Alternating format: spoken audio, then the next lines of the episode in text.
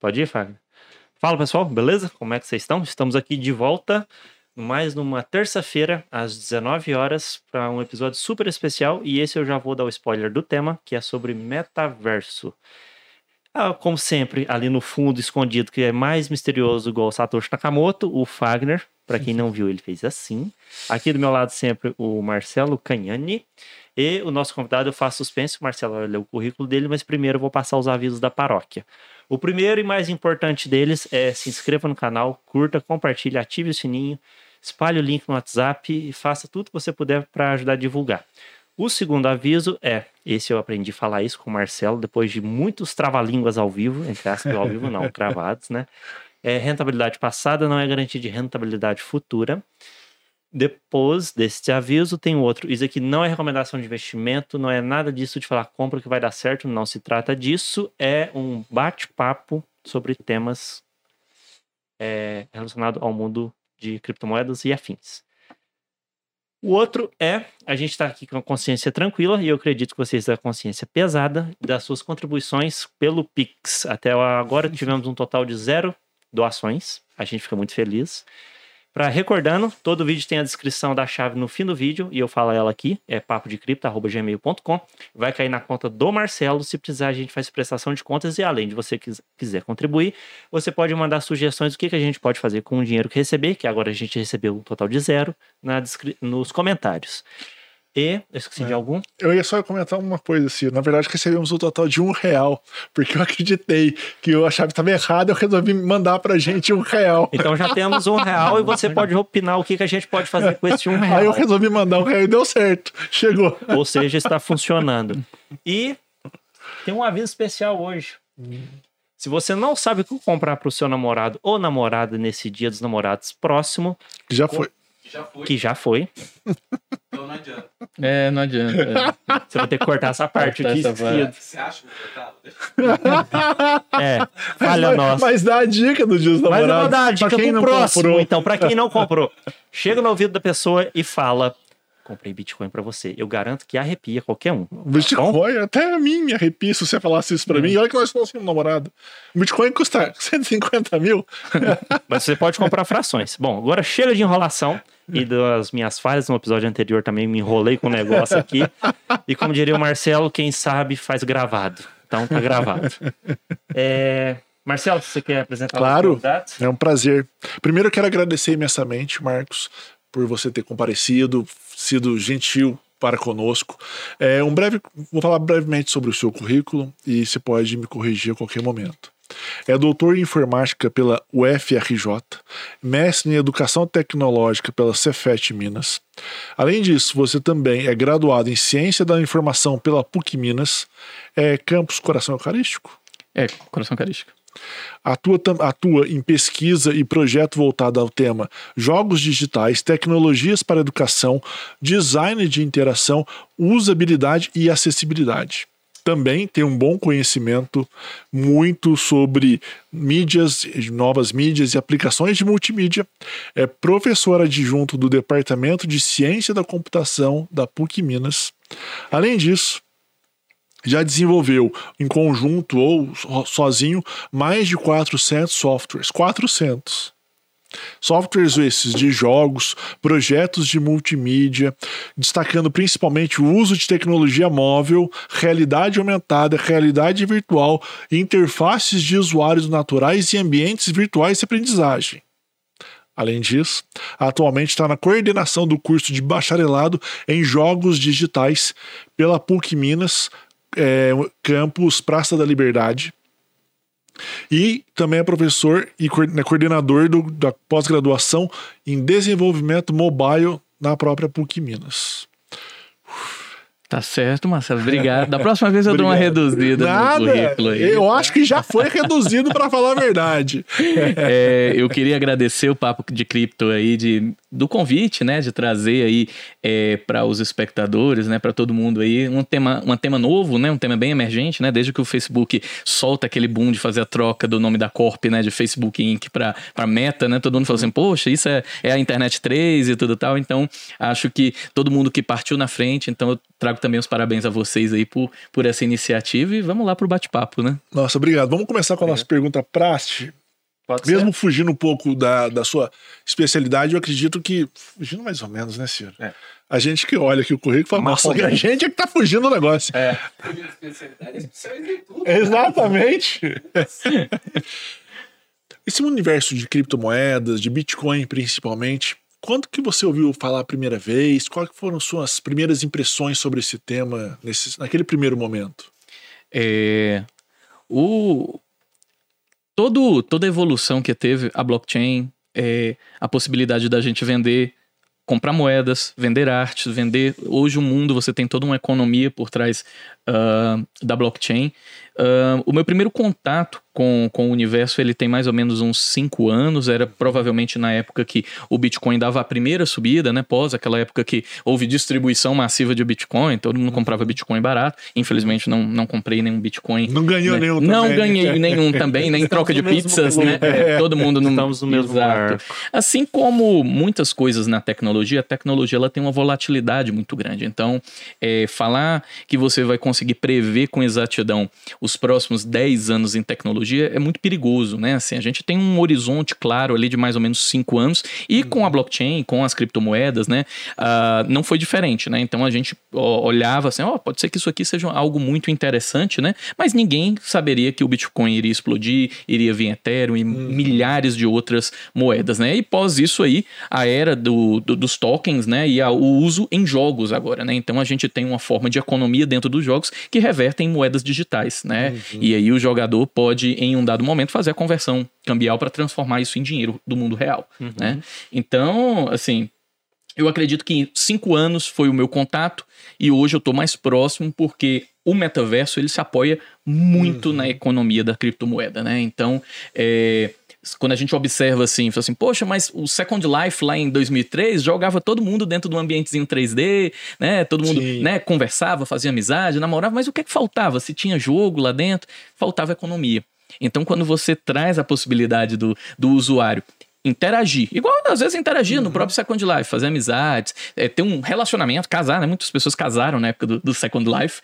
É, e aí agora você tem o suporte da Telecom, que hoje a gente tem, assim, a pandemia mostrou pra gente que mesmo a gente observando o cenário do, do Brasil, é, a gente fala assim, poxa, a nossa telecom é bem precária, né? Tem muito interior aí que tem internet, assim, bem, bem, bem Oscila muito. oscila também. muito, né? Mas mesmo assim a gente conseguiu ver que hoje, né, a pandemia mostrou pra gente que a gente consegue fazer lives, fazer calls, fazer conferências e, e segurar todo um mundo através da telecom. Hoje, a- o nosso processamento em nuvem é algo assim absurdo, né? Então, se hoje ah, você tem uma loja de e-commerce e você vai receber ah, da noite para o dia, você anunciou no Big Brother e você vai receber um milhão de acessos. Você consegue subir 100, 200 computadores lá para segurar aquele acesso instantâneo e depois você eh, reduzir esse balanceamento. Então, o metaverso ele se apoia nessas evoluções todas da telecomunicação, no poder computacional, na economia que as, cripto, que as criptomoedas e os blockchains trazem para poder criar arte digital, seja ela uma arte visual, seja uma música, um MP3, eu vou gerar uma hash daquilo ali, aquilo ali vai se tornar único e eu posso comercializar aquilo ali. E também eu tenho a grande transformação que a inteligência artificial e o Big Data trouxe para esse universo. Então hoje o computador pode prever se você está se você tá triste, se você está precisando né, ir para um, um ambiente mais mais bacana porque você está apresentando um comportamento diferente. Hoje a máquina ela consegue fazer isso. Né? A gente observa é, é, é, a- o nosso o nosso relacionamento com e-commerce de nichos, né? Hoje em dia você, você tá ali no, no- na internet, né? Você, você sem querer pega um telefone e fala assim para sua esposa, né? Você, você, ah, vamos viajar. Eu sou de Fortaleza, né? Eu, de vez em quando eu falo assim, vamos vamos viajar para Fortaleza. Cara, é uma semana que você não tem paz. É. Tipo, verdade. o Gmail vai te falar, o YouTube vai te falar de Fortaleza, um, dois, três milhas, vai quase Instagram. saltar, da, o Instagram vai saltar do cenário. É uma coisa absurda. Então a máquina hoje, ela, ela consegue pensar, ela consegue é, é, te trazer é, exatamente o que você está precisando. E o metaverso bebe disso aí, né? Então é, é nesse cenário que a gente está hoje. Pode ser que às vezes apresente algum delayzinho, mas de uma forma geral não. Às vezes É, você já pois comprou o é. negócio e eles estão te chega de oferecendo. Isso, ainda. e chega de novo, né? Na verdade, você comprou e ele passa um mês depois É. de te oferecendo a mesma coisa, né? Exato. Mas claro que oferece aquilo que você buscou. Buscou, isso. É, não tem uma, não tem uma troca, a não sei que me recorde de algo, ou, ou às vezes parece relacionado também, alguma coisa. Ô Marcos, eu com o Marcelo, a gente tem uma certa noção de metaverso, mas pra quem tá nos assistindo, o que seria uma definição? Ah, é bom a gente, né? A gente falou muito sobre o termo, né? Falou das várias coisas que compõem, mas Aham. O que, que é o metaverso que muitas pessoas falam que ah, vai ser a internet 3, vai ser o novo, o novo formato que as pessoas vão se conectar à, à, à rede, né? Principalmente foi do Facebook, desculpa cortar, perdão. Fala do meta, né? Do metaverso. Ah, agora tudo é metaverso, metaverso, metaverso. Mas o que é? O que é? É, o que é metaverso? Que é um termo né? que surgiu em 92. É, pois é, e, e as pessoas acham que tá que assim, ó, tá 100% relacionado ao uso do óculos, né? Será que só com óculos eu consigo acessar aquilo ali, né? É, o metaverso, ele é um simulacro, ele é um ambiente lúdico que usa conceitos de imersão. Imersão é o mais alto grau de interatividade que um indivíduo, né, um usuário, ele pode é, ser submetido na utilização de um sistema digital, um sistema computacional. Então esse ambiente lúdico, ele faz uso da internet, de ferramentas de comunicação e realidade virtual e realidade mista para criar ambientes onde aquele usuário lá dentro, ele vai esquecer do boleto que ele tem para pagar, ele vai esquecer dos problemas aqui de fora, da mãe, vai assim, ah, vai, vai fazer tal coisa e tal, não sei o quê comida pro cachorro. comida pro cachorro, a mulher fala assim, ah, você já fez tal coisa, não sei o quê.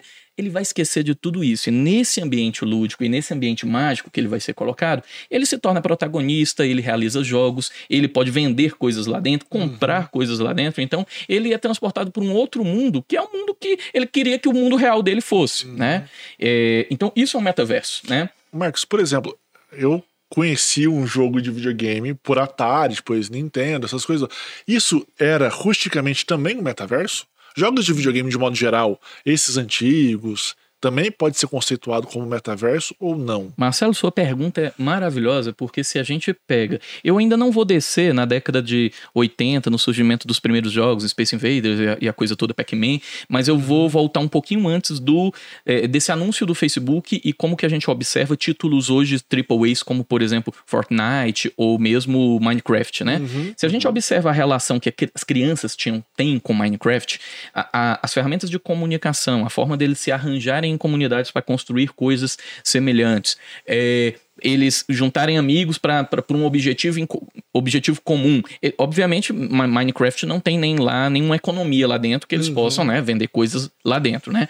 É, mas, por exemplo, quando eu falo de Fortnite, eu, poder, eu posso vender skins, eu posso vender coisas, eu tenho Sim. como gerar uma economia. Quando eu começo a observar esses títulos que aproveitam da interação algo chamado de interatividade sinergética, que é a capacidade do computador gerar ambientes é, é, é, ambientes lúdicos é, e- que não são iguais aos de uma partida anterior, são completamente diferentes, com a capacidade dos usuários conversarem entre si, essa sinergia que a gente tem da colaboração em tempo real, isso é a característica do metaverso. Então eu poderia dizer que quando eu olho um Minecraft, quando eu olho um Roblox, quando eu olho um Fortnite, aquilo ali já é um metaverso. É, obviamente, para que eu tenha, para que eu tenha o que eles chamam de daquela plenitude da utilização de um, de um metaverso, eu teria que ter o óculos, né, para que eu olhando para para todos os lados eu veja aquele ambiente em 3D é, e eu ter a economia lá dentro. Então, uma forma de A eu ganhar dinheiro. é, a, a economia, ela é muito.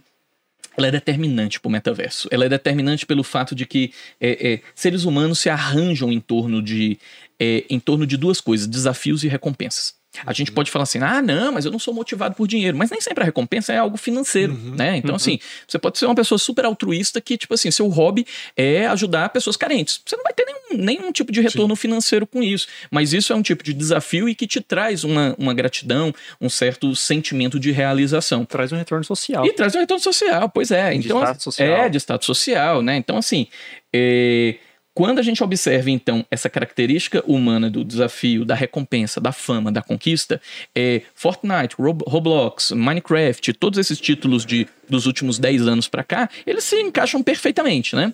Obviamente, quando a gente aí retorna lá na década de 80, 90, né? Que a gente tem os primeiros jogos, né? E aí a gente ainda não tinha multiplayers, né? Naquela época. A gente tinha jogos arcades que davam pra jogar de Sim. dois, né? Na verdade, porque o controle era É. dividido, né? Então aqueles jogos, eles ainda estavam. É, é, eles estavam cunhando o que seria o conceito ahn, realmente de, de interação, de jogo. Não dá pra me classificar eles, talvez, como um metaverso, porque Uhum. a característica do metaverso é usar a, a internet pra fazer essa comunicação Por em exemplo, tempo real. Warcraft. Warcraft era um jogo de 2000 mais ou menos. 2000 mais já ou menos. comecei já Isso. Empires, já começava rudimentar ainda, Isso, mas multiplayer. multiplayer. multiplayer. E, e- e quando a gente começa a olhar esses jogos, Já assim, Poderia ser tipo Metaverso 1.0, tipo É, poderia. Web 1.0. poderia ser, poderia ser. CS estaria nessa também, né? É, CS, por exemplo, é, é- é engraçado que, que a, a gente observa que o seguinte: metaversos, eles são características de mundos abertos muito grandes, né? Então, quando a gente pega o universo, por exemplo, de CS, a gente tem campanhas lá que são mapas pequenininhos, né? Tipo assim, mapa que você sai de um lado para o outro em uma partida de 5 minutos, né? É, e que juntam no máximo 5 de um lado, 5 do outro, ou mais um pouquinho, né? 10 de um lado, 10 do outro, para poder plantar a bomba do outro lado. Então, assim, é, quando eu olho para um CS e tudo, ele tem objetivos muito claros ali e definidos. O metaverso ele não tem isso. Ele é mais amplo. Então, assim, GTA. É, pois é, o GTA, o- o GTA você tem um mundo gigante, você pode ter colaboração de outros usuários e você pode sair pelaquela cidade loucão, né? Sem, Aham. sem, sem um objetivo muito claro. É, mas eu acho que só a gente conseguiria converter no conceito de metaverso se em um dado momento essas pessoas se juntassem, começassem a conversar para realizar coisas que elas querem em comum, existisse troca é, é, existisse uma economia lá, não precisa trocar cripto, não precisa trocar bens, mas poderia. Ah, vou trocar um skin com você, vou trocar um carro, vou trocar coisas com você, gerar uma economia dentro desse ecossistema. É, e, ah, bom, e esse mundo ter tarefas para você, coisas para você fazer, para não te deixar perdido lá dentro. Se a gente observa um, um- um GTA, dá para mim passar, é, passando com o carro em cima de algumas coisas, né? Matando uma coisa, roubando um carro, fazendo Dando alguma coisa por ali. dando uns tirinhos por aqui e por ali, mas não constitui uma integralização de objetivo comum. Vou dar um exemplo aqui.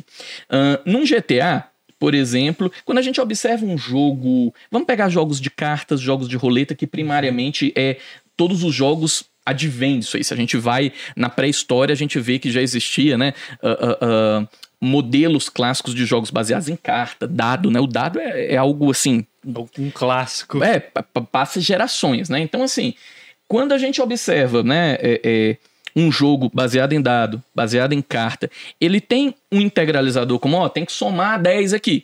Se o Marcelo somar 10, se o Ciro somar 10 e eu somar 10, a gente integraliza e tem um objetivo cumprido.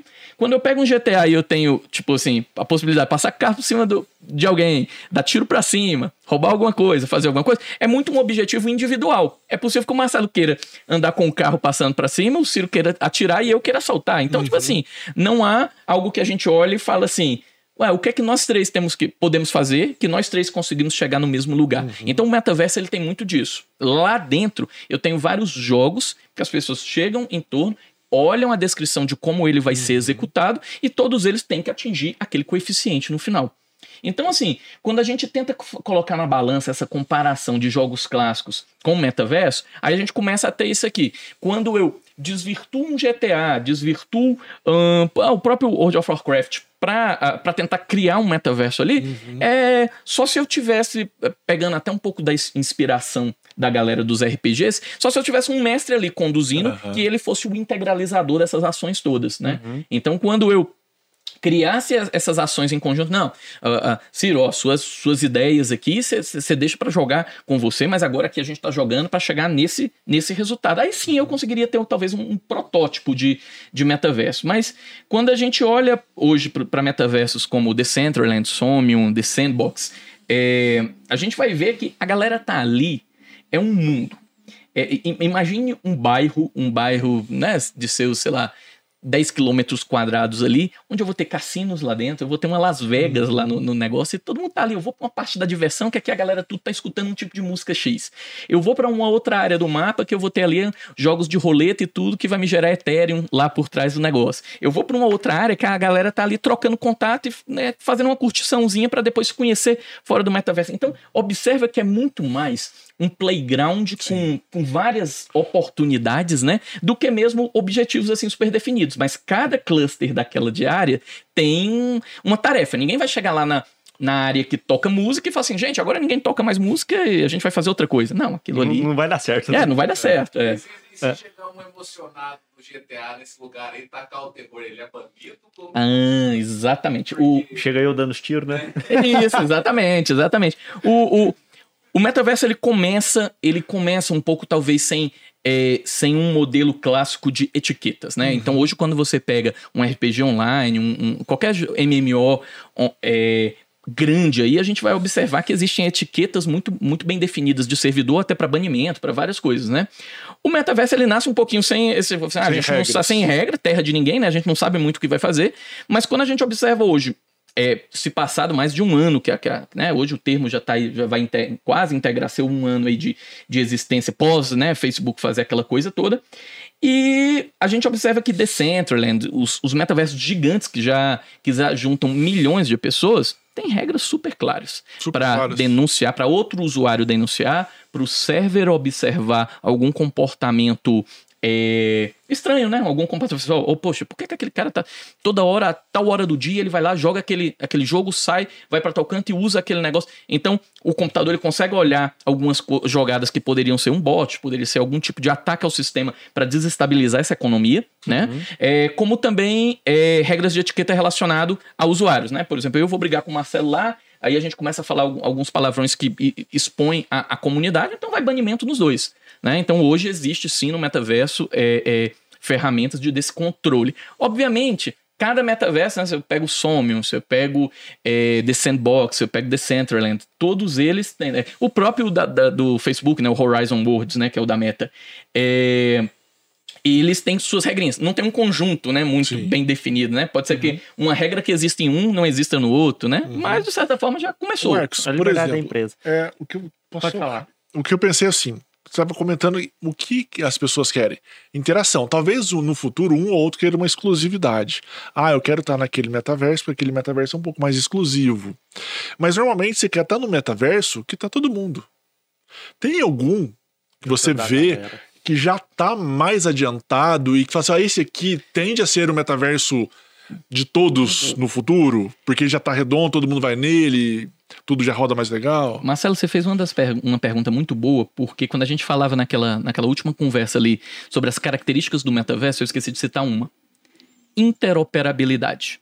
Interoperabilidade é uma característica de um sistema comp- computacional conseguir conversar com vários outros sistemas.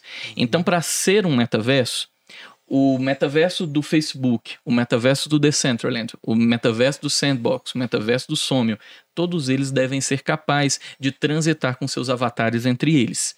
Hoje, nenhum metaverso faz isso, porque eles querem formar suas bases de usuário. Então, Entendi. não é interessante um usuário que veio através do Decentraland não gostar muito dele e falar assim, ah, então vou pro Somnium agora, eu vou pro The Sandbox.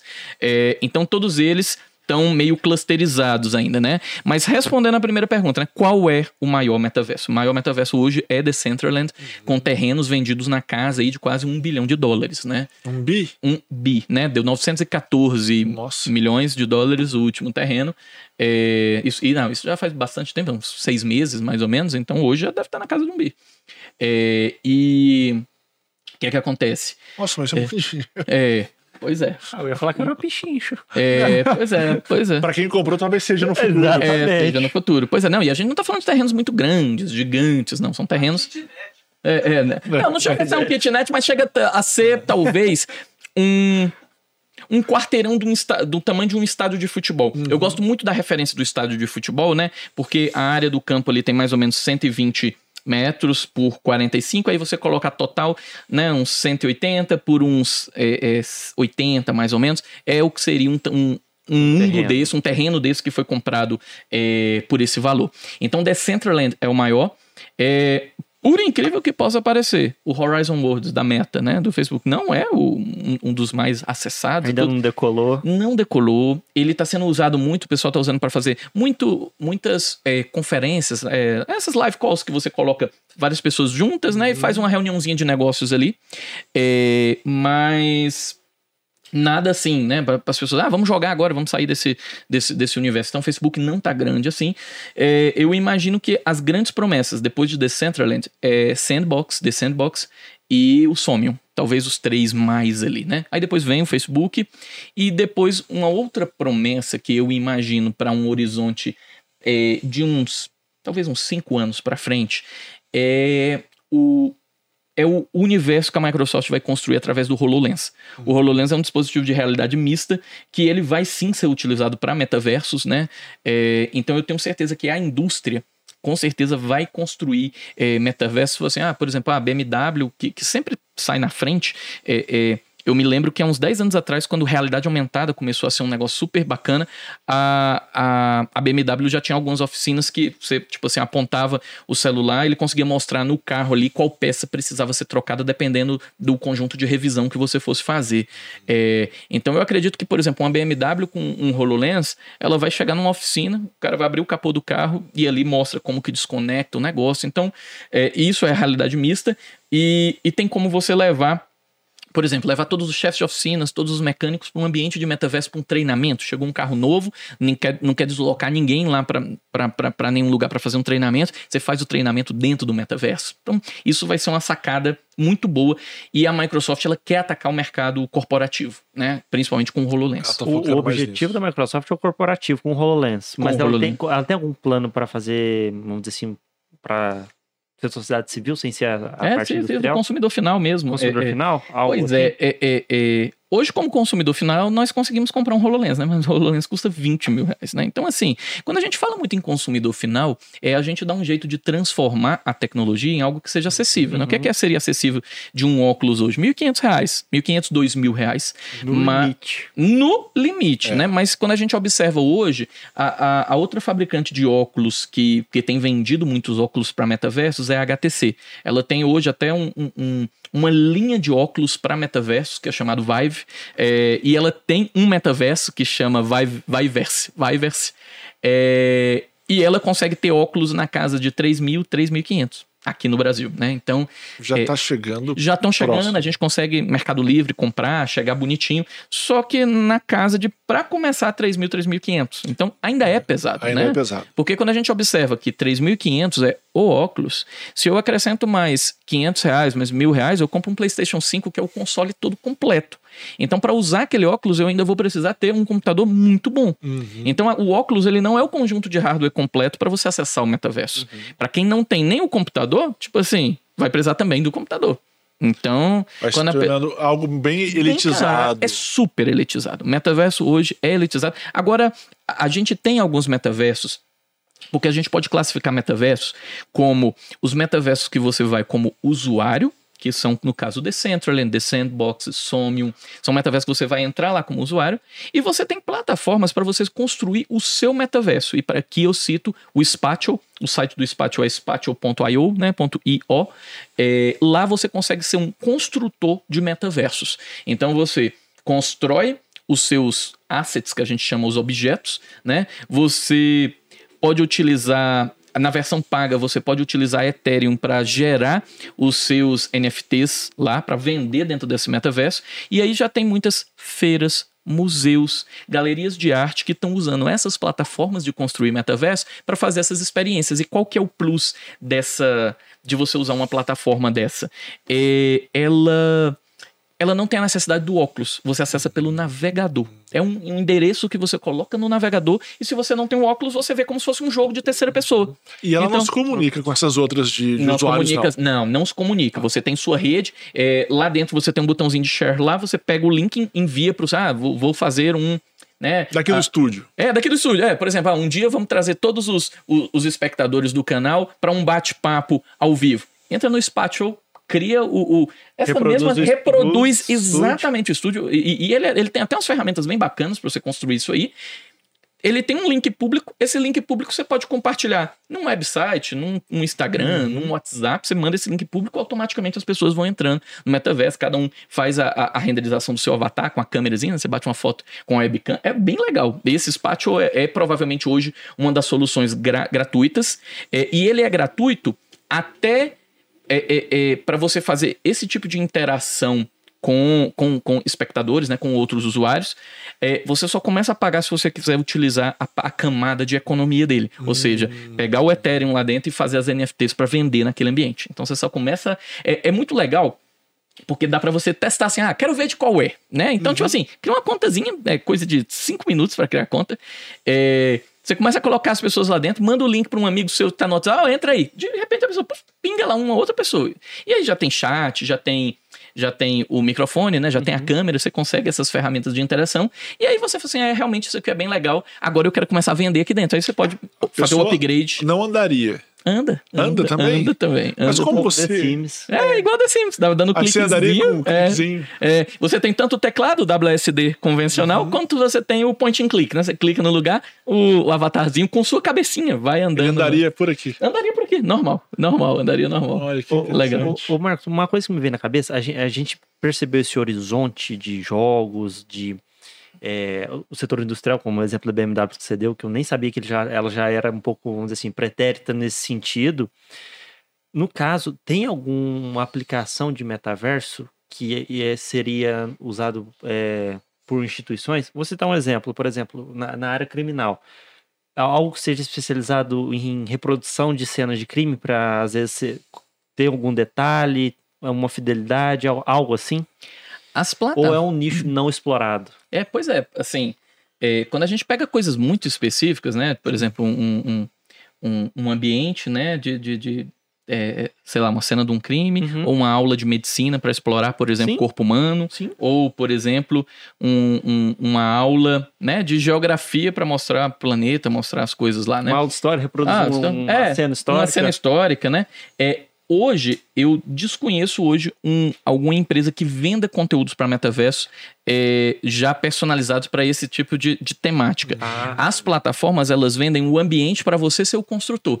Então, você tem que pegar uma plataforma que vai ter um mundo vazio, inclu- inclusive o Spatial, quando você tem a opção de mandar ele gerar um mundo vazio, ele gera um mundo infinito, onde você tem que começar a colocar. Você coloca um piso, coloca uma casa, coloca as coisas e você constrói aquele cenário. É, eu não sei de nenhuma empresa hoje, e, e- e talvez isso, Ciro, seja até um, um- um- um modelo de negócio para atuar no metaverso. Olha, eu sou uma empresa especializada de gerar cenários para metaversos, né? Então, se você me contratar, eu, eu gero um cenário, sabe? Quer um, um cenário de corpo humano, de uma aula de biologia, quer um cenário, por exemplo, de uma cena de um crime, quer um cenário para uma aula de história das pirâmides do Egito. Então, isso aí talvez seja um modelo de negócio. Vai depender um pouco só da resolução. Quanto mais re- próximo da realidade ficar, melhor vai ser a sua. É, é, é, o envolver, isso, a imers- a imersão, né, disso, de- dentro daquele mundo também, né? Porque esse Decentraland, eu acho que. Eu não lembro, acho que o Sandbox eu vi. Ele é São tipo muito todos ruinzinho. Né? cartonizados. Isso, eles É. são todos. e- e- e a gente ainda não tem Tipo, o gráfico é meio ruinzinho, né? É porque uma das coisas que é, a gente em tem que relação aos gráficos que a gente É, tem hoje, é. é um gráfico mais Se a gente- rústico, por assim se a, gente, dizer. É. se a gente compara, se a gente compara o metaverso com jogos AAA, né? Então você pega um título, tipo, você pega um God of War, você pega, né, Hum. um Dark Souls, você pega esses títulos de hoje, compara com o gráfico de meta, Um tipo assim, não é, nem, é, não é nem comparável. É- é imp- até porque a gente tá falando de jogos que rodam em consoles, igual, né, um PlayStation 5, roda Uhum. na última geração, né, e foram criados com motores de jogos, tipo assim, um Unreal Engine 5 aí, pra frente aí, né? É, então, o metaverso hoje, e aí quando eu olho o Decentraland, quando eu olho o The Sandbox, quando eu olho o próprio do Facebook, ele usa gráficos, às vezes, um pouco cartoonizados, uma qualidade gráfica que é para conseguir entregar numa rede, afinal de contas, esses. ah, o, o, os The Sandbox, eu acho que o Justin Bieber já fez um live show eh, no The Sandbox, e aí você, é um ambiente que você vai reunir 300 mil pessoas conectadas ali o tempo todo. Como Você é que você vai um. Exato. Se- Como é que você vai transacionar computacionalmente aquilo ali? Então, assim, não é porque hoje eu consigo alocar um milhão de computadores para poder fazer um cálculo de alguma coisa, né? Que também, né? Assim, as coisas têm que ter um certo limite. Então, hoje, quando eu observo é, o Horizon Worlds do Facebook, The Centraland, The, The Sandbox, Somnium, todos esses têm esses gráficozinhos um pouco assim, sei lá, um Minecraft, um cartunzinho, né? Tipo, ah, é muito parecido com aqueles Animal Crossing também, aqueles joguinhos de animais, de, tipo um, um fazendinha com animais É. lá, tipo, é a mesma coisa. Todos eles seguem esse esse Já esse spot desculpa, esqueci o nome. Spatial, Spatial. Spatial.io. Esse já é mais real. Não, Ou ainda também- não, é meio Ainda cartoonizado não, é meio também. cartoonizado. Assim, mas ele já tem representações, por exemplo, ao invés de você ser um personagemzinho de corpinho pequenininho, cabeçona e tudo, como alguns metaversos, ele não, já é um personagem de estatura humana mesmo e tudo. Só que a qualidade de renderização gráfica não é nem de perto, né, um jogo Sim. AAA. Né? É um, você dá para observar claramente, né?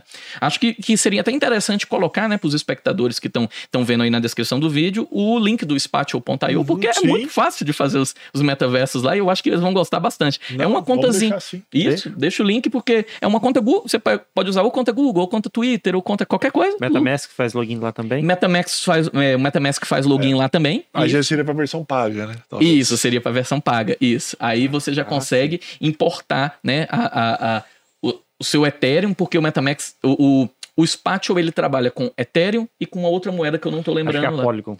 É, é essa, Polygon? É? Eu acho que é. Matic Eu não-? Isso. É, ela, no, no, no termo sai Matic, mas ela mudou de nome. É. E Eu aí você é consegue essa. já gerar, a, a- a- usar, fazer a criação das suas artes, NFTs, ou um áudio NF- NFT. E para quem não quiser utilizar a versão paga dele, né, é, é possível tudo que você coloca no metaverso, por exemplo, coloquei um quadro, coloquei uma máquina de escrever, coloquei um carro lá, você colocar ações de cliques que direcionam para um site. Então dá para você mandar para um PagSeguro, para um PayPal, dá para você mandar para uma outra camada de internet que a pessoa vai transacionar aquela economia. É uma forma de você fugir um pouquinho, né, de usar a versão paga pro, pro NFT, né, se você quiser vender alguma coisa. É verdade. Ô, Marcos, e nessa mudança da indústria, é... a criptomoeda começou a fazer essa mudança, o blockchain elevou ela por causa da suporte, começaram a surgir outros termos. Aí eu queria falar contigo, diferença de Web3 e... e... Web, normal. 1.0, Diferença de- 2.0. É. Dois. O que diferencia o Web3 de, de, por exemplo, metaverso? Que, por exemplo, Decentraland são, são metaversos e blockchain centralizadas. Uhum. Mas qual que é o clique da diferença dos dois? É, para a gente começar, para a gente conceituar isso aí, a gente tem que olhar a evolução da internet, né? Então, Aham. quando a gente observa é, é, a criação da, da, da internet, vamos pegar aí é, final da década de 80, década de 90, né? A internet ela chega comercialmente no Brasil 97, 98 e tem toda aquela explosão, né? Mas comercialmente a gente já começa, começa a utilizar a internet nos anos 2000. É, e naquele primeiro momento a internet era para resolver o quê? Comunicação. Então é enviar e-mail e consumir conteúdo digital, ler texto e ler hiperlink. Né? É, então eu lia conteúdos que eram interligados, eu saía de um texto, ia para outro, mandava e-mail, recebia e-mail, é, conseguia enviar fotos. Então ela, a, a Web 1, como ela foi concebida, digamos assim, ela tinha o propósito de resolver problema de comunicação. Aí a gente tem toda aquela explosão do que seria chamado de Web 2. O que, que seria a Web 2? Ah, chegou uma hora que só enviar documentos, só enviar e-mail, só fazer coisas já não era mais suficiente para a internet. A gente precisava transformar a pessoa num protagonista. Então, o Marcelo queria ter um blog, o Ciro queria ser um produtor de conteúdo de vídeo, a web tinha que ser capaz de potencializar que aquele usuário que está lá na ponta, ele também produza conteúdo. Então, na Web 2, ela se transforma, além de ter toda a carga de comunicação da Web 1, ela se transforma nessa explosão de transformar a pessoa em protagonista. E o que é que tem a Web 3? Além dela ser uma evolução e carregar a comunicação da Web 1, a, o usuário como protagonista da Web 2, ela tem as características da inteligência artificial e do Big Data, do grande volume de dados para conseguir oferecer, para ela conseguir pensar em características do que, que o usuário está precisando. Quantas vezes vocês foram, por exemplo, tenho certeza que às vezes o Ciro, o Marcelo já foram para uma, uma cidade que não, não é a cidade de vocês, foi lá fazer né, uma entrevista, fazer alguma coisa, aí chega lá, pô, tá, tá, tava afim de comer. Aí você abre um Google Maps e os restaurantes que estão próximos a você, ele te mostra assim, fala assim, ó Marcelo, é, esse restaurante aqui tem 85% de, de afinidade com os seus últimos gostos, os últimos posts que você fez no Google Places, por exemplo. Cara, isso é brilhante. Isso além de você colocar a, a, o usuário como protagonista, que você já colocou na Web 2, ele como protagonista, na Web 3 você coloca ele no poder de decisão agora. Então, você dá a ele instrumentos né, é, é, de dados para que ele tome uma decisão mais assertiva, uma decisão analítica mais acertada. Muitas pessoas falam que é o seguinte, assim, ah, mas além de ter a inteligência artificial, esse big data, né, esse grande volume de informações, vai ter o metaverso. O metaverso vai ser também a internet 3. Eu sou um pouco. é, é, é, eu sou um pouco. Eu piso em cascas de ovos quando eu, eu, eu- a gente quer dizer que a internet 3 vai ser um metaverso. é, e e que vai. Tem, tem pessoas que chegam a afirmar assim: não, vai transformar toda essa forma que a gente tem de interação. Não, não vai, não vai. O uso dos óculos não é nada como. Tem vários vídeos na internet de várias pessoas passando 24 horas, 48 horas com o uso de óculos. E a gente tem aqueles problemas clássicos de náuseas, né? De labirintite com o uso do óculos. Além de que os hardwares que a gente tem hoje, eles são super pesados, né? Não é nada super cômodo, não. Você coloca o headset, puxa o negócio aqui, sai um cabo por trás de você, conecta num computador então, por mais que a gente miniaturize essa, essa tecnologia, daqui a cinco anos esteja igual um óculos nosso convencional, que inclusive agora a Ray-Ban já fez até um óculos com câmera, né? Ele tá, tá miniaturizando, mas é, por que, qual que é a coisa que mais explodiu nos últimos 10 anos? Mobile. A coisa que mais explodiu foi smartphone. Foi. Smartwatch e a capacidade da gente resolver todas as nossas tarefas de produtividade em telas pequenas. Então hoje a gente roda o Office 365 nos smartphones, a gente roda é, o Google Docs, o Presenter, os Sheets, tudo dentro do, do, do, smartphone e a gente resolve tudo por lá. Você já pensou que se, se se eu começo a dizer que a internet vai ser o metaverso e toda tarefa que você precisar executar, você precisa parar seu carro para poder colocar um óculos ou acessar um ambiente com uma tela grande para você. Não, não vai, não vai. A, a, a interação humano-computador ela mostra que a gente tem especializações muito bem definidas para certas tarefas. E hoje, a, a sociedade, de uma forma geral, já se habituou. Minha mãe hoje, por exemplo, utiliza smartphone. Mas Sim. eu, por exemplo, não vejo num horizonte próximo ela utilizando o metaverso. Então, assim, é tanto que quando a gente observa pesquisas sobre utilização de metaverso, a gente vê que tem é, é, crianças que estão nos 13 anos, que seriam é, a primeira classe de usuários que poderiam usar o metaverso, e vai até pessoas de 40, 45 anos ali. O público maior tá 25, 30 anos. Então é a galera jovem que quer ver uma coisa nova. Aquele nível de senioridade que já tá né, habituado a tecnologias mais tradicionais, ele, ele não vai pro metaverso, né? Então, assim, tem que tomar muito cuidado de dizer, chegar e dizer assim, ah, o metaverso vai ser a Web 3. Não, não vai, né? Uhum. A Web 3, ela é a inteligência artificial e o Big Data. É isso. Aí, duas perguntinhas. Estão pensando na Web, na web 4.0, que seria essa do metaverso? E segundo, esse é aquele. Não sei se já assistiu aquele jogador número 1, um, aquele filme. Do Steven Spielberg. É, é meio que.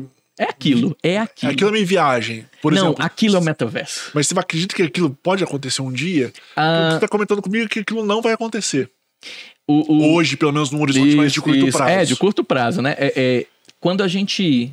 É, é, tanto que sempre que eu vou falar de metaverso e, e trago é, literaturas, filmografias para referenciar metaverso, sem dúvida alguma, jogador número um uhum. é, né? É, é disparado. disparado é aquilo. Quando alguém virou e falou assim: o que é metaverso? É jogador número um. Só que, obviamente, tirando de jogador número um, toda aquela carga do mundo distópico, cidades em ruínas, porque a sociedade não funcionou mais, né? Acabou. Todas as pessoas preferiam estar lá é, dentro daquele mundinho lúdico que o metaverso uhum. faz de do que viver sofrimento. de menos sofrimento do que viver aquela vida ruim que ela vive, né? Então, assim, é, é, se a gente pensar que daqui a 10 anos, 15 anos, o, o metaverso é, vai ser jogador número um, é porque nós erramos como sociedade. Sim. A gente tomou muitas decisões erradas. Eu, eu costumo sempre falar, eu, eu também, além do, do, exemplo do jogador número um, eu gosto muito do exemplo do, do Wall-E da Disney de 2008, né?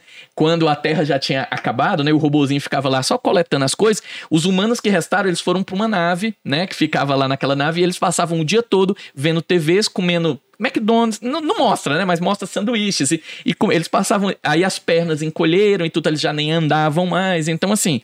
E, e quando a gente começa a observar o que a gente viveu dois anos aí de pandemia, eu engordei acho que uns 8 quilos em dois anos. Eu parei de sair, come, comecei a consumir mais coisas dentro de casa. Uhum. Então a, a, a, gente começa a ver que se a tecnologia ela toma lugar de outras coisas, isso pode ser um, um cenário muito caótico. Então, assim, por mais que é, jogador número um seja a implementação real de metaverso, se a gente chega naquilo ali, a gente se destruiu uhum. enquanto sociedade. Onde você acha que a gente pode estar errado? Uma das hipóteses.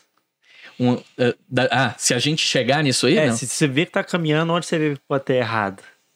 Uh, eu acho que a gente tem que. A, a, tecnologia, historicamente, ela veio para resolver problemas pontuais. Sim. Né? Então, eu sempre começo minhas, a, a, minhas aulas, as minhas disciplinas que são de interação humano-computador, explicando que a primeira tecnologia do mundo, lá dos homens das cavernas, nasceu porque o homem da caverna ele pegava o coco, Aí, tipo assim, ele viu que a mão dele era incapaz de abrir um coco, né? Falei assim, pô, eu tenho uma limitação aqui.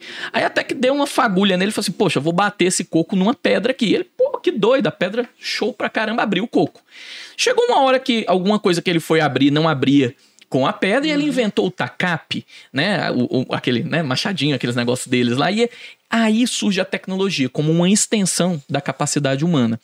É, e aí, na história da tecnologia, as primeiras tecnologias elas tinham como objetivo a resolução de problemas fisiológico e de segurança. Então, tipo assim, eu quero casa, eu preciso construir uma casa, um abrigo da chuva porque é frio, é ruim, eu preciso fazer fogo, preciso fazer tal coisa. Hoje em dia, as tecnologias elas são muito usadas para resolver tarefas e para realizações pessoais. Então você instala um app aí de relacionamento, porque talvez você tenha alguma dificuldade de ir na rua e se relacionar é, é, de uma forma tete a tete, né? Você, por exemplo, instala é, você coloca, por exemplo, um robô aspirador na sua casa, porque às vezes você fica muito fora de casa é, e precisa é, que, ela, que ela esteja limpa ali naquele momento. É, só que as coisas elas têm limite, sabe? E- é engraçado que, que, que certa vez, é, lá em Belo Horizonte mesmo, eu entrei dentro do supermercado e, e vi uma banana sendo vendida numa bandejinha descascada. Cara, eu, eu, a, vida pra uma, pra uma pessoa que compra uma banana descascada, ela, ela- chega ao fim, né? Tipo assim, eu olhei aquilo ali, eu demorei. Eu falei, assim, É "Ó, o que que-" cúmulo da preguiça. Não, é o cúmulo do, do- tipo assim, assim, eu- Só eu- faltava a tua cortadinha. não, é, não tava, não tava as rodelinhas. Pois é, mas tinham três. Eu peguei a bandejinha e falei assim: ó, que fruta é essa aqui? Deixa eu olhar o que é, que é isso. Que tipo assim, eu olhei e a gente não acha que vai ser uma banana descascada, né? Eu olhei, banana. Aí eu falei assim: caramba, então assim, é, é, eu tentei até pensar alguma situação. Falei assim: poxa, pode ser que tenha alguém que tem problema pra abrir a casca e tudo tal, não sei o quê, mas é, é, é, quando a gente começar a utilizar a tecnologia muito para substituir coisas que um computador ele não consegue emular, computador não emula emoção, computador não emula sentimento, computador ele, ele, ele não consegue mediar todas as relações humanas.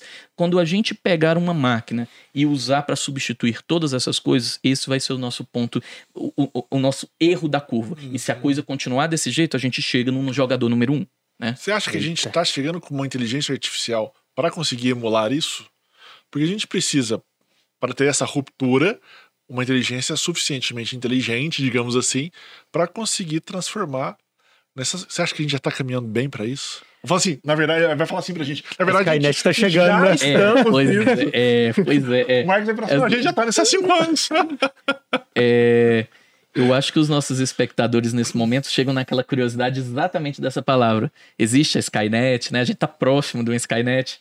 É, e quando a gente tende a ir para esse lado da inteligência artificial, eu falo hoje, Marcelo, que, que, que se eu fosse contar algumas histórias aqui hoje de inteligência artificial, primeiro que a gente não sair daqui e provavelmente todo mundo ia ficar de cabelo em pé. Mas existe hoje já to- toda uma camada de inteligência artificial de algo absurdo, assim. Então, não tá ainda no Skynet, não tem exterminadores de futuro aí, não tem robôs... Nem do presente, auto- É, é, nem, do, nem do presente, né? Nem do presente. Mas, sim, qu- qu- quando a gente observa, né, que é, Turing, o pai da computação, né, ele implementa o, o teste clássico de Turing que falava, né, assim, olha, o, o, o grande ápice para a gente determinar se uma máquina é inteligente é, é um dia a gente colocar uma parede e um ser humano conversar com um, computador e ele ser incapaz de, de dizer se ele está conversando com uma pessoa ou com um computador. No dia que isso acontecer, é, as máquinas são inteligentes. O teste de Turing foi vencido há quase 20 anos já, mais ou menos, né? Então, é, Lascou. é, Ou seja, já, então, já é, era uma máquina rudimentar. já- já era- é, E há 20 hoje, anos é, já. Então, hoje, E já enganou, é imagina bem de hoje. possível você conversar com chatbots, é bem possível você conversar até com um atendimento automatizado que você nem vai conseguir perceber que é uma máquina, né, que está atendendo. E, e a gente tem sistemas super evoluídos, coisas assim absurdas aí é, na área de inteligência artificial. Talvez renderia até um podcast para a gente falar sobre né, inteligência artificial, mas é, pode ter certeza que hoje é, os produtos de tecnologia, e daqui a uns 5 anos, não precisa ser nem 10, é, vão assustar muita gente na, na capacidade que a máquina vai ter de, de tomar decisões. Hoje, existem sistemas, por exemplo, de medicina diagnóstica. Uhum. Medicina diagnóstica, ele, ele espera que o médico ele tenha um nível de senioridade que durante, sei lá, 40 anos de medicina, ele já tenha visto uns 50 tipos de câncer, uns 30 tipos de problema de pele, uns, uns 300. de- E o que ele não viu, ele leu sobre aquilo para pelo menos ele conhecer, para quando chegar um paciente, ele, ó, eu acho que é isso aqui. Uhum. Uma máquina, ela consegue dar resultados diagnósticos analisando milhões de tipos de doenças, milhões de tipos de imagens daquela doença na internet e com uma precisão infinitamente superior a seres humanos. Ô, ô, ô, Marcos, e com esse avanço, e como você disse, precisão, esse estouro que deu, algumas reportagens que a gente lê de vez em quando falam que a, a nossa capacidade cognitiva e intelectual está um diminuindo. E a, na, na proporção que a tecnologia evolui. Você acha que com, com esse outro salto a gente vai ter alguma correção? Porque, teoricamente, vamos usar o termo correto, a gente tá ficando burro. Isso. Ciro, é, é, é, eu mais até vou. me espanta, porque eu vou ser sincero, alguns hábitos para a questão de trabalhar o cérebro, eu deixei de, fa de deixei de fazer por uma máquina para eu fazer manualmente. Para eu exercitar a cabeça. Porque senão dá zebra. Ah, Hoje, ninguém tem mais caligrafia, não. Pega, Uhum. pede pra todo mundo escrever, né? Todo mundo vai fazer cursivo, é, aquela coisa da escola, né? Eu, se eu pegar pra escrever um negócio aqui, tipo assim, minha letra vai estar horrível. É, agora eu ia te perguntar até, Ciro, de onde, on- on- onde você leu, porque exatamente esse slide tem no slide da- da- das minhas aulas de interação que eu trago essa cara- Copiou de- É, é, ele deve ter é, ele deve ter ele deve ter visto alguns slides meus já aí. E é chamado capacidade de atenção humana. É a nossa capacidade de é, ver algo novo, entender como ela funciona e nos apropriar daquilo ali. Então, por exemplo, certo dia alguém chegou com um carro, né? Falou assim: olha, isso é um carro, ó, tem uma direção, tem uma marcha para passar, um pedalzinho. Só, beleza, pô, super de boa. Você faz uma escolinha ali, beleza. Entendi. Carro. Entendi, show de bola. Aí um dia alguém chegou com Só a seta que não funciona. é, só acerta Só a seta que não deu é. certo. Aí, um dia alguém chegou com, sei lá, um MP3 player, falou assim, pô, legal esse troço aqui, toca musiquinha, aí chegou com MP4, não sei o que, depois Chegou virou iPod. iPod. Isso, aí depois a coisa começou a evoluir, já não tinha mais Discman. É, é, é, aí a capacidade da atenção humana, ela tem um crescimento que durante os anos, ela é muito tímido, né? Então, assim, as crianças que nascem hoje, elas são mais inteligentes que a gente para se apropriar de tecnologia. Mas a velocidade que a gente tem lançado gadgets, novas tecnologias, é muito superior à capacidade que o nosso cérebro tem de evoluir. Então, a gente já está desde 2011 em uma geração onde. Como é que é a resposta dessa geração? A tecnologia está muito barata. Tá, tira o cenário de Brasil aí que dólar tá 5,5. É, o- o- o fator Brasil é tira o sempre fator fora da é, curva. fora da curva. Pois é. Mas mesmo assim, se você pegar ainda 100 reais hoje, você consegue, sei lá, compra um teclado, um mouse, compra uma coisinha ali e tal. É, é, então, você tem poder de compra para tecnologia. É, todo mundo, toda criança hoje tem videogame, toda criança hoje, né? é, é, tablet. Ou celular. é, ou tablet, celular. celular. Então, assim, realmente, mesmo por essa defasagem que a gente tem aí de, do nosso, da nossa moeda não ser valorizada, a gente tem um poder econômico para adquirir tecnologia. Sim. Até um joguinho no celular custa 10, 10, Tudo, 20 10, 10, sei 20 lá. reais, isso, exato. Então, assim, a gente compra tecnologia, a gente tem muita tecnologia. Se eu começar a citar aqui Smart TV, smartwatches, é, consoles portáteis, é, smartphones, ahn, Tem a questão É. agora dos vestíveis, roupa é, mesmo. roupa, vestido. Não, se eu- a gente começar a geladeira inteligente, o aspirador de pó lá. Máquina de que- lavar roupa. Máquina de lavar roupa, né? Que lava sozinha, sabe identificar. Cara, Uhum. as máquinas conseguem hoje identificar se tem vermelho e branco pra não sujar a, a- a roupa, né? Então, tipo assim, olha Uma que tintura mundo- da outra não desbotar, cai na é, outra. não cai na outra, né? Ela consegue até travar e falar assim: ó, não, não vou rodar porque eu sei que você misturou aqui azul com não sei o que. Faz uma direito, mano. É, faz direito. Pô, mano, tem que fazer pra você que bota um bracinho aqui que eu tiro aqui o negócio, né? Então, assim, é, a gente tem muita bugiganga, a gente tem poder de compra dessa bugiganga, mas culturalmente a gente não tem uma, uma geração de pessoas que saibam se apropriar disso tudo. Eu mesmo chego, tipo assim, às vezes eu olho pro, pro aspirador, tipo assim, vejo os botões, não sabe, faço a menor ideia como faz pra aquele troço Tem funcionar. dois mil, duas mil Duas, funções duas ali, mil né? funções, você usa duas, né? Tipo assim, no automático, ele vai lá pro cantinho dele, recarrega e sai andando, batendo nos negócios e aprendendo.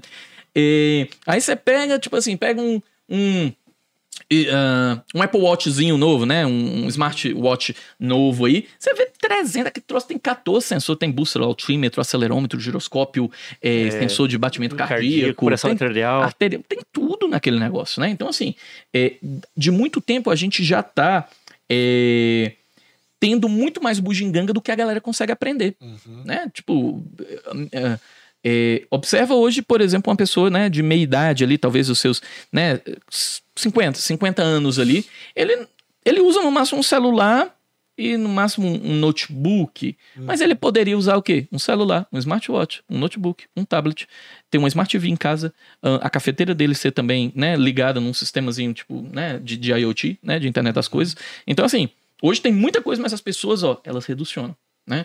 Então, sim, para os próximos anos, a gente vai ter muita bugiganga, vai poder comprar e a nossa sociedade ela vai estar tá, assim, um pouco estagnada. É isso que as pessoas falam assim: ah, a sociedade está um pouco mais burra, né? Uhum. É, mas um pouco culpa nossa, né? De inventar essas coisas. Poxa, Sim. é porque hoje é, essa sociedade do consumo quer se criar coisas novas, coisas, né? É, é, mais e mais coisas a cada dia, mas, cara, mas você não precisa disso tudo. Mas o que eu tô pensando é assim, ó, por exemplo, a gente vai transformando a nossa sociedade em uma sociedade, vamos dizer, mais burra, com menos capacidade de concentração Não, ou de assimilação da matéria, qualquer coisa do gênero. Essa Beleza, a gente vai aumentando a quantidade de bugigangas relacionadas a isso e a gente vai diminuindo a nossa capacidade de aprendizagem. Mas no futuro, em tese, essas pessoas menos capazes é que terão que ser as pessoas para inventar as bugigangas. Porque as pessoas, em tese, mais inteligentes vão falecendo. Uhum.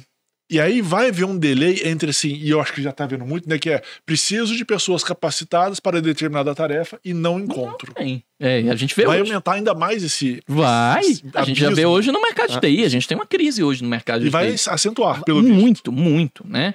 E, e- e- e eu costumo falar que, principalmente na, na área de tecnologia, as pessoas, eu, eu- costumo escutar muito, né? A gente está na academia, a gente escuta direto as pessoas falando assim: ah, hoje em dia eu não preciso mais estudar, eu não preciso mais fazer nada para aprender tecnologia, eu consigo desenvolver um app é, móvel aí, só com vídeo de YouTube, eu consigo é, fazer certas coisas só vendo um tutorial de internet, né? Então as pessoas às vezes falam assim: não, não vou atrás de uma formação clássica porque a, a internet me subsidia a fazer aquilo ali. Então o que a gente está vendo hoje com tecnologia é o que a gente viu há 50 anos atrás, por exemplo, o mestre de obras virar pedreiro. Então, tipo assim, eles nunca viraram engenheiro, eles nunca sabiam fazer cálculo estrutural, eles nunca sabiam fazer aquilo ali porque ele se limitou a aprender o que o pedreiro ensinava. Então o que a gente vai ter em TI é um monte de operários, né, de mestres de obras de TI que sabem programar uma coisinha, mas é, do ponto de vista conceitual é,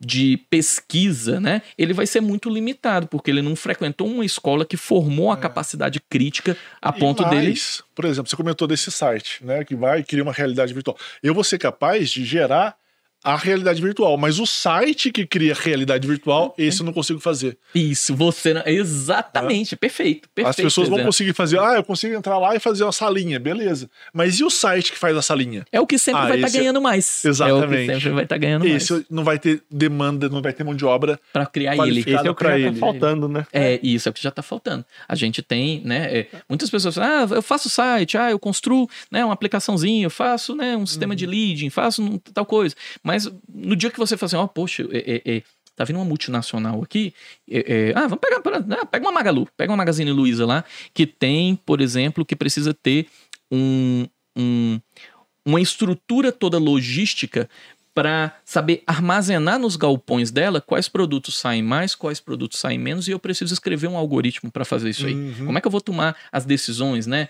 É, problemas clássicos como o caixeiro viajante, qual, qual cidade eu vou primeiro para ser mais rápido e tudo. Então, assim, é, é, o, quando muitas das vezes, se eu não procuro me especializar, fazer uma formação, ter uma formação para conseguir ter esse pensamento crítico, eu vou ficar estagnado a ser um operário.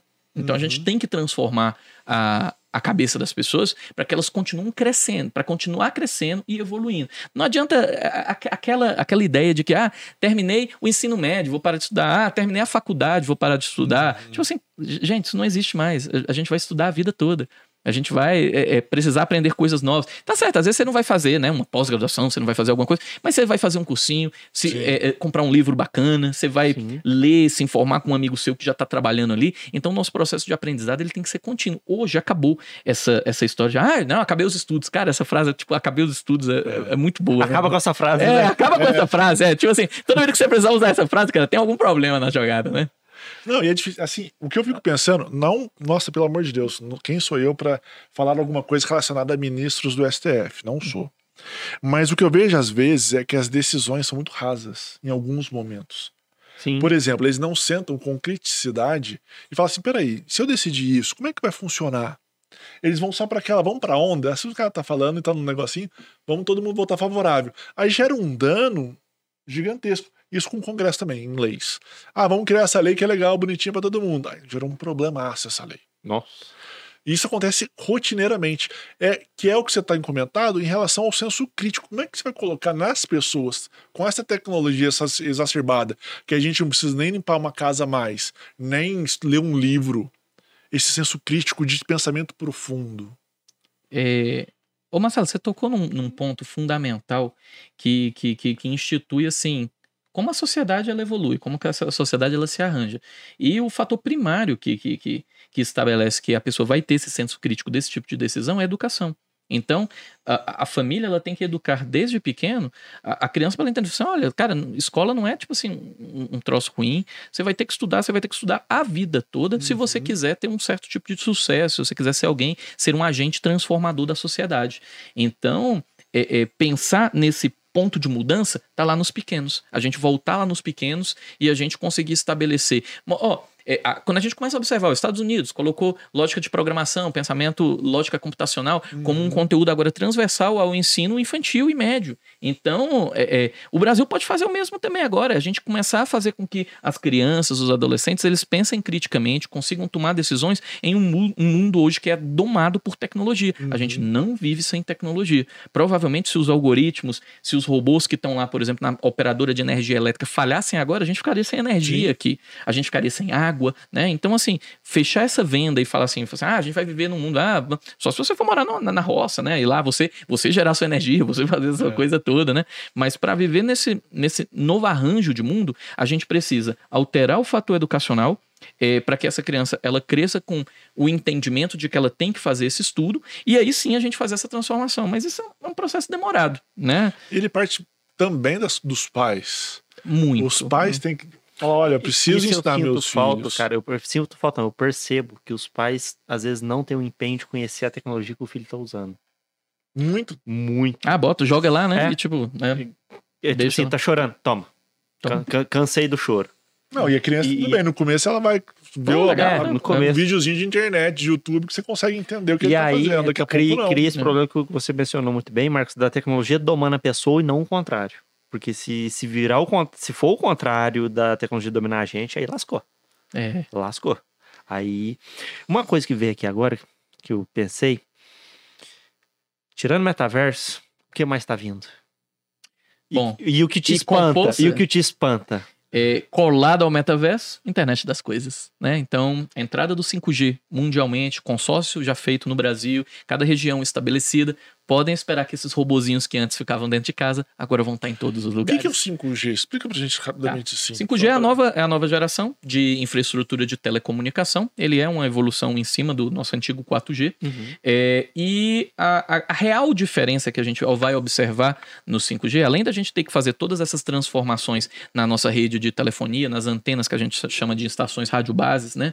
É, nos transmissores e tudo, tirando toda essa, essa camada, o que é que ele vai entregar de novo? Uma potência de transmissão tipo, umas 100 vezes maior do que o, o, o 4G, e a capacidade de eu conectar milhão de dispositivos por metro quadrado. Ele vem corrigir um problema clássico que é a sua casa, há cinco anos atrás, ela tinha o celular que se conectava à internet, aquele seu computadorzinho que você tinha lá, e no máximo uma TVzinha. Hoje, em cada quarto de um dos filhos tem uma TV, cada filho tem um smartphone, tem o um robozinho, o aspiradorzinho que se conecta à internet, computador. tem o computador, o então, tablet. O tablet, então hoje. o smartwatch. É, o smartwatch, cara. Às vezes uma casa de quatro pessoas tem 15, 20 dispositivos conectados. Tem 40 então, mil só gente, de dispositivo. É, então, quando a gente pega um prédio de 20 andares, a gente está falando ali de muito gadget por metro quadrado. Então, o 5G resolve um problema, por exemplo, ó, é, em Belo Horizonte, eu moro num bairro que só é atendido de internet por uma prestadora de, de, de, de, serviço. Por quê? Porque hoje ela passa internet cabeada. Então, por mais que seja fibra, por mais que seja DSL, precisa subir em poste, furar a parede, levar fio lá para o negócio, né? Então, é, é, se o 5G for estruturado geograficamente para as antenas conseguirem atender é, a nossa topologia, né? Porque principalmente Minas é, é- é muito acidentada. Sim, mas se eu sim. conseguir resolver isso aí com as, com as antenas, eu vou conseguir, naquela região que eu não levava fibra para lá, entregar uma internet de altíssima Não precisa de qualidade. cabo. Não vai precisar de cabo. Aí, Então, ele- então ele resolve um problema da indústria. Não resolve muitos problemas, né? Então, ó, um o problema. do carro, né? Do não, eu digo sem no setor fio. industrial, Sim. dessa Sim, conectividade. a malha hoje ela vai estar mais coberta, né? Hã? Ele, ele, ele, vai- ele vai para resolver mais problemas in- das indústrias. De no sentido de forma, é. conectividade, dessa ampli- ampli- amplitude de conexão com as coisas. Eu acho que resolve um problema geral de todos, né? Porque Ah. assim, ah, se você, já pensou se você assinasse um serviço que, que para ele conseguir atender, ele, ele faz um cálculo lá e fala assim, ó, né, nesse bairro específico aqui, eu tenho eu tenho 100 clientes aqui. Então, nesse bairro aqui, cada casa pode ter no máximo 15, 15 dispositivos conectados. Se a sua casa tem 20, aí não, é problema seu. Era 15. Então, assim, termina aqui. É uma forma da indústria conseguir oferecer um serviço de melhor qualidade e é um benefício para o usuário que agora Sim. não tem É limite, que né? hoje, em É. tese, pra gente, apesar de não estar super bem atendido, a gente tá atendido. Tá atendido, Tá, a gente na sua não nota. você tem sua internet, não, tá, a gente tá não atendido nota, é. mesmo. Isso é verdade. O, a- o que a galera vê com o 5G não é um negócio, um problema que tá acontecendo hoje, não. A galera já tá vendo lá na frente. Hoje, quantas pessoas tem, né? um- a máquina de lavar inteligente, a cafeteira inteligente e Quase o robozinho? ninguém. Quase ninguém. Mas eles já estão vendo, não. Isso aqui, quando entrar, porque lá nos Estados Unidos já entrou com força. Meus amigos todos lá têm a geladeira, a máquina de lavar, o aspiradorzinho e a cafeteira. Pelo menos esse. Aí soma-se a esses quatro aqui os, as TVs, os smartwatches, os smartphones, o desk e os notes. A gente está falando de uma casa com 30 gadgets, né? Sim. Então, é, é, lá esse problema já está iminente. Então aqui a gente ainda não. A gente tá, ah, não, 4G tá massa, tudo tal. E tem uma implementação muito boa, né? 4G hoje entrega uma internetzinha super funcional. Eu faço várias lives, às vezes eu tô numa cidade que. Eu não tenho ponto de internet, ou o hotel tá ruim, eu puxo meu 4G e vai embora. Pode ser São- que às vezes dê uma osciladinha, É, uma travadinha, dá, mas, dá, vai, mas caminha vai. razoável. Caminha, caminha. Só uns Então, segundinhos ali de delay. É, mas tá de boa. Então, assim, é, com o 5G, imagina resolver isso aí. Não tem oscilação, nada. Não, não. 5G. A, a- a gente tem que observar que, que uma implementação de um protocolo de comunicação, ele depende muito também da qualidade de infraestrutura. Então depende muito do transmissor que está instalado lá naquela antena, da fibra ótica que liga a, a, a estação de comutação móvel que tem na base dele. Então tem toda uma cadeia, né? Por exemplo, o próprio 4G, o próprio 4G, ele era para entregar para gente nos celulares uma internet, sei lá, quase três vezes mais rápida do que a que a gente tem e não entrega, né? Então, assim, só que o 5G, ele é um protocolo tão rápido que se eu pegar a velocidade dele e dividir por pelo menos umas cinco vezes, ele ainda vai entregar muito mais que o 4G. Então, assim, é fantástico. É por isso que houve toda essa corrida para o consórcio né, do fracionamento do Brasil, né? Norte, Nordeste, uma, eh, Sudeste foi dividido né, em três frações e tudo. Todo mundo queria pegar a, a, a, a possibilidade de implantar e operar a tecnologia pelos 20 anos lá, pelos próximos anos. Com a Quem nossa ficou infra, a gente vai ter todos os benefícios. Vai, vai. Não, não, vai, tem ter, um- vai ter não uma tem, troca. Não tem de- um gargalo de infra, é que nem você falou, depende do tanto de componentes do 4G, que não entrega tudo que tem que entregar. Não, vai ter que trocar tudo. Vai ter que trocar tudo? Vai, vai trocar tudo. Vai trocar Então, tudo. as Ah, Até empresas- os celulares hoje têm que ter 5G para ele receber. As né? empresas que, que não ganharam 5G, digamos assim, vão ficar. Vão, vão. Vai É por ficar isso que forte. foi essa loucura. Né? Impugnou Ou- o consórcio. Ou vai ter teve- que pedir uma autorização É, para essa vai que ter que- conseguiu, ou vai Eu fechar. o que vai acontecer, o que vai acontecer, é, por exemplo, quem ganhou um consórcio desse monstruoso, né? Por exemplo, alguma empresa aí pegou ah, uma fração lá do Nordeste que tem umas 20 cidadezinhas, muito pequenininhas, que não vai dar um contingente de, de, de usuários muito grandes. O que é que ela vai fazer? Ela vai pegar subsidiárias locais, né? E pagar para elas operar ali o 5G naquele, naquele lugar, né? Sobre o nome da, da, da concessionária principal, né? Então, assim, vai ter espaço para todos, né? 5G é uma proposta, assim, é, é, gigante, principalmente para o Brasil, né? Por isso que teve todo esse diálogo também com os equipamentos aéreos, né? A gente tem um processo de frequência diferente do, do, do 4G, né? Para que não influenciasse nos dispositivos, né? De controle de tráfego aéreo, de torres de comando, né? Então é um negócio. é, vai. Para a gente ver uma implementação igual a gente tem hoje do 4G, para a gente ver do 5G, cinco anos. Né? Quatro anos, quatro, cinco anos, né? Para a gente ver o que está tendo hoje, né? Então começarão onde primeiro? Por exemplo, quem pega no caso de Posto de Caldas, provavelmente vai começar aqui nessa praça, aqui na parte mais central da cidade. E aí começa se expandindo. Toda é caro também. é muito caro. É uma troca geral. Assim, você vai, obviamente, você aproveita a, a, a, A torre. a torre, né? Você aproveita a torre, você troca os transmissores. Mas mesmo assim, é, é, um, é um investimento alto, né? Ele ainda usa fibra, né? Na base ele tem fibra, é, mas não é barato, né? E dependendo do contingente de usuários que você tem em uma cidade, pode que- ser que naquele primeiro momento não seja legal. Aí fica pro último da fila, né? Aham. Onde que implementa primeiro? Onde eu tenho um contingente maior de usuários usando. Começa nas grandes capitais, É, a grande aí vai capital diminuindo. e vai diminuindo. Até, você ah, não tem mais nada pra fazer, já consertou os que estão dando problema. Vamos pegar aqui a cidadezinha com 40 mil habitantes, né? Aham. Caramba. Vixe. E, e essa perspectiva eu não, não tinha do toda do 5G. É, é algo muito grande. É muito grande. Preciso fazer uma pergunta que tá no meu coração. Vai lá. Você acha que essa Skynet ou qualquer coisa relacionada um dia tem grande chance de acontecer? A gente fala assim, ó, o ser humano já era, a máquina tá dominando o mundo e a gente vai ver, sei lá, nas montanhas Do ponto isoladas. fora da curva começar a tornar Sabe realidade. assim, é uma coisa meio a gente que... entra no lado filosófico e futurístico da É, coisa. eu falo, né, porque o Marx ele vivencia muito. Então você fala assim, não, eu acho que é uma futurologia, É, mas fala assim, pô, ó, já, já vi mais distante, agora já tá tá mais me, perto. me preocupando mais.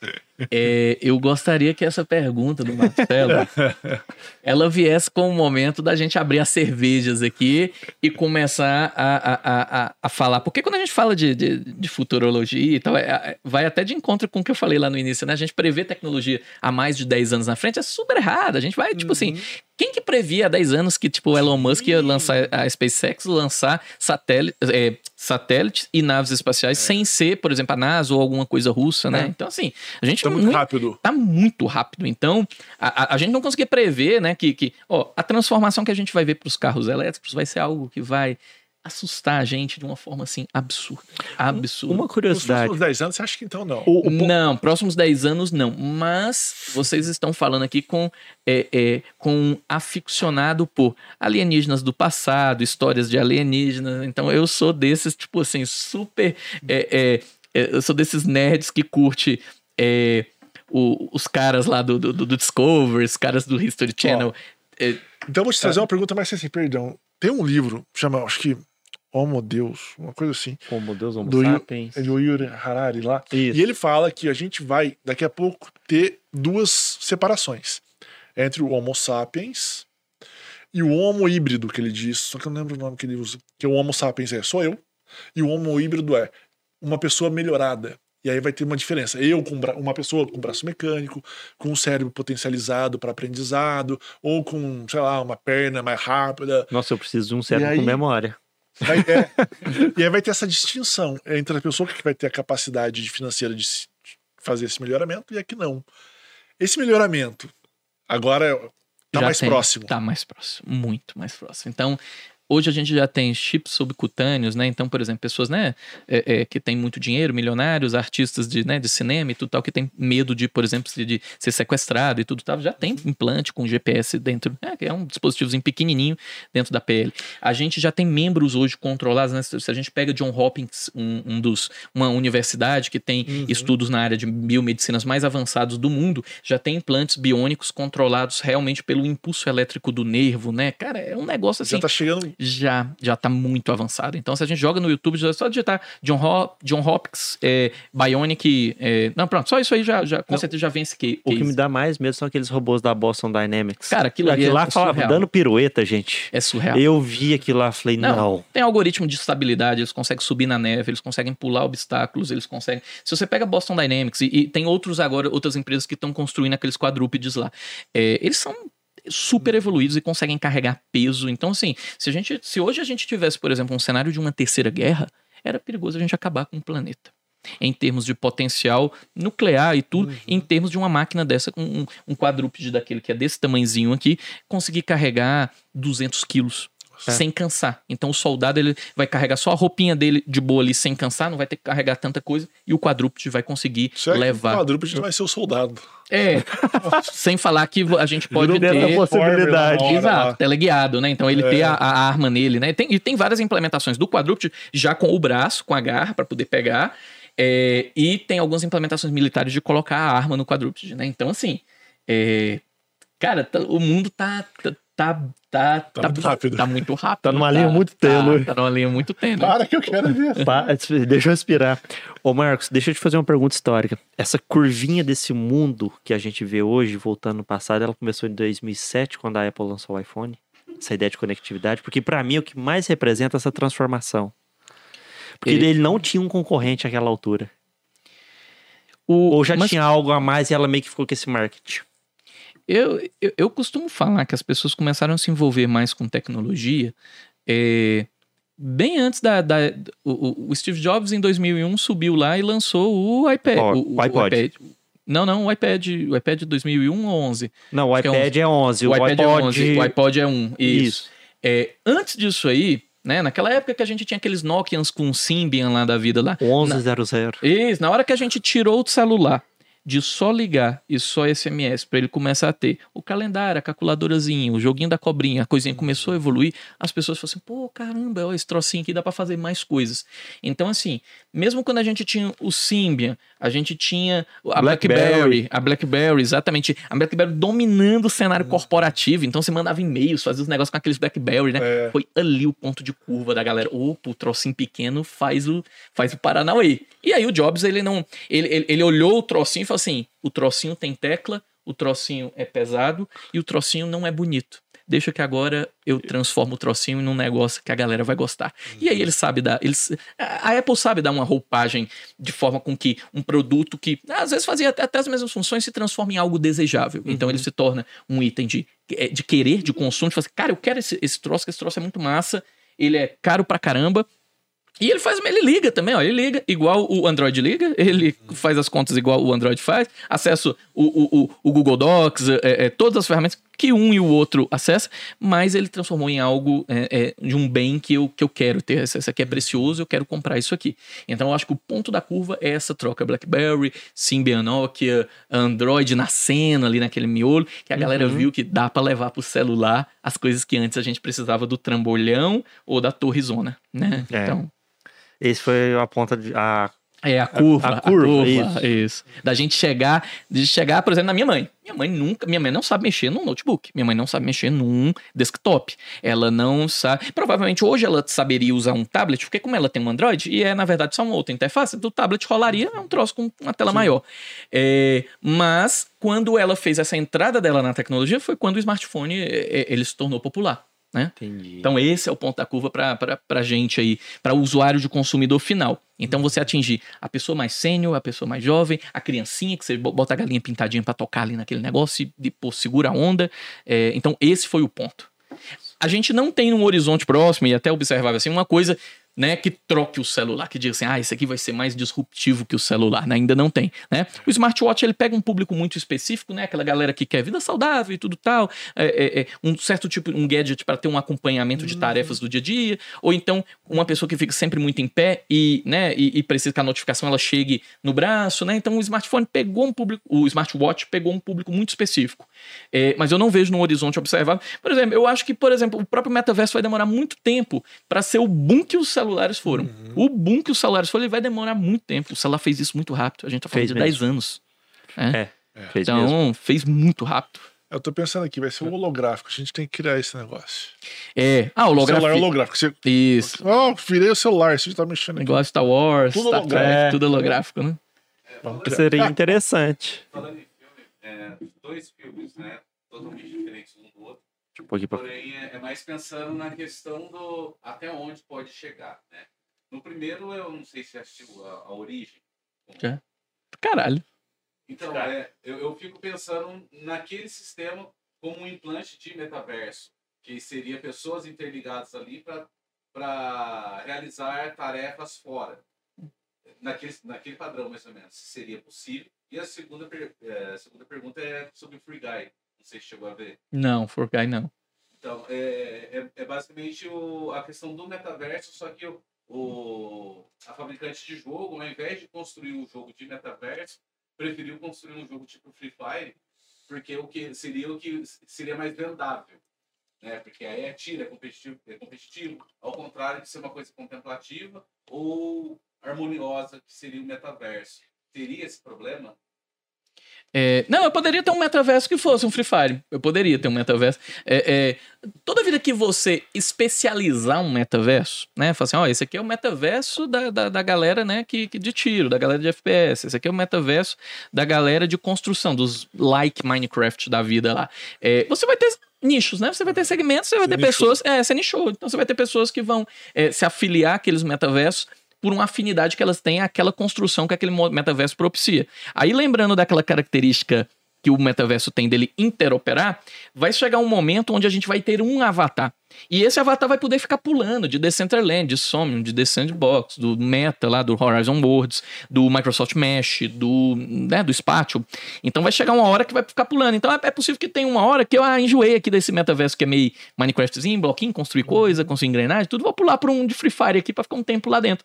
Então, a gente. E, e, e, isso é um pouco do fenômeno do que a gente observa na vida da gente. Tem época da vida que eu tô, tipo assim, ó, pô, super afim de fazer umas Sim. coisas. É, é, faça você mesmo, né? Tipo assim, é, é, é tipo, vai no Leroy herói compra uns negócios, você serra, você faz os negócios. Aí depois você tá numa época da vida mais artesanal e tudo tal, não sei o quê. Depois você tem uma época da vida que você tá. Ah, estilo de música, né? A gente muda. Ao, ao, vou tocar violão, É, vou tocar violão, é. cansei, vou fazer outra coisa. Vou aprender então, francês, sei lá. Isso, vou aprender, é. vou aprender inglês, isso, exato. Então, com os metaversos vai acontecer isso aí. Que louco. Aí, ó, Ciro, eu tô felizão e que eu tô preocupado que também eu... nosso convidado tem eu, seus compromissos. Eu estou satisfeito também. Wagner, alguma pergunta a mais? É, essa é uma é, Você tem que contar aqui. Essa é uma pergunta Olha, muito válida, porque só Vou ficar vigiar o vou, gente... vou montar uma barraquinha na ciência da computação lá na PUC e falar assim, ó, quando o Marcos aparecer. A gente é... lançou aqui centelha de vários outros Sim. temas, né? Inteligência Nossa. artificial, sobre o futuro das máquinas, até sobre ETs aqui, se a gente é. quiser fazer um sobre ETs. Não, e vai ser com né? cerveja. E vai ser com cerveja, que aí a gente pode viajar e, detalhe com licença que... poética. É, ah, vai que não dá certo, mas, pô, tava... Não, tava inspirado, tava inspirado. Tava inspirado no dia. E eu vou, eu vou acrescentar, a, a chopeira vai ter que ser conectada à internet, porque quando a gente for vir, ela já vai ela programar vai tá pro chopp Ela gelando. já tá gelando, exato, boa. Acabou. Mas olha, em um, em um único episódio... Vocês estão falando. Tem que ser assim. Eu, vocês estão de parabéns. Por mim, tive uma cervejinha. A Rafa já tava feliz, mano. Pensando em descer Então, é programável, pá. Vocês estão de parabéns, porque em um episódio só a gente tratou de IoT, metaverso, inteligência artificial, 5G, 5G futuro das máquinas. Cara, eu acho que fazia. Futuro da humanidade. Futuro da humanidade, é, né? É, tipo assim, os problemas que a humanidade tem hoje, Sim. né? E eu acho que fazia muito tempo que eu não falei. Eu gosto de falar sobre tecnologia, tipo assim, sobre qualquer coisa. Às vezes, tipo assim, é muito bom você escutar é, é, a visões, pensar alguma coisa. Acho que isso, é, isso leva a gente a pensar é, como que a gente pode ser melhor, né? Então, assim, acho que vocês deram hoje uma centelha muito boa para todos os espectadores de vocês. Ah, Parabéns. Você que deu essa Você que deu. A gente só. Você só fazia umas perguntas é. e vamos que vamos. Marcos, deixa o seu contato para alguém que quiser entrar em contato contigo. É verdade. Ou conhecer alguma coisa que você faz, uma rede social. Ah, tá bom. Eu tô lá no LinkedIn, né? Então pode ir lá no LinkedIn. É, Marcos Arraes, tá? Vai na pesquisa, Marcos Arraes é o, é o único que lista, tá? Uhum. É, ou então linkedin.com barra in, né? Barra Arraes, né? É o link, é o link uhum. curto dele. Mas digitou lá na pesquisa, me acha, top. tá? A gente pode conversar lá pelo chat e tudo, tá? Não, Perfeito. maravilha. Ciro. É isso? Wagner. Wagner. Posso encerrar então? Claro, fica à vontade. Gente, esse episódio vai na, ao ar terça-feira às 19 horas. Por favor, assista. E os agradecimentos, Marcos, mais uma vez, muito obrigado pela disponibilidade do seu tempo e por ter contribuído com esse episódio. Vou ficar muito feliz assim que sair, te mando tudo dele, o link que você pode espalhar à vontade. Marcelo, obrigado por aqui, obrigado. sempre ao meu lado. Ali no fundo, o rapaz tão misterioso quanto o Satoshi Nakamoto, Wagner. Quem não viu, ele fez assim. Certinho. Pessoal, até lá. Ah, recado mais importante que eu falei no começo: se inscreva, curta, compartilhe, ative o sininho do canal e assista aos vídeos. A gente tá com mais de 20 episódios. Contando os cortes que a gente faz do episódio, a gente tem mais de 200 vídeos para vocês assistirem. E a produção não vai parar tão cedo. Beleza? E that's all, folks. Até lá. Tchau, tchau. Valeu, gente.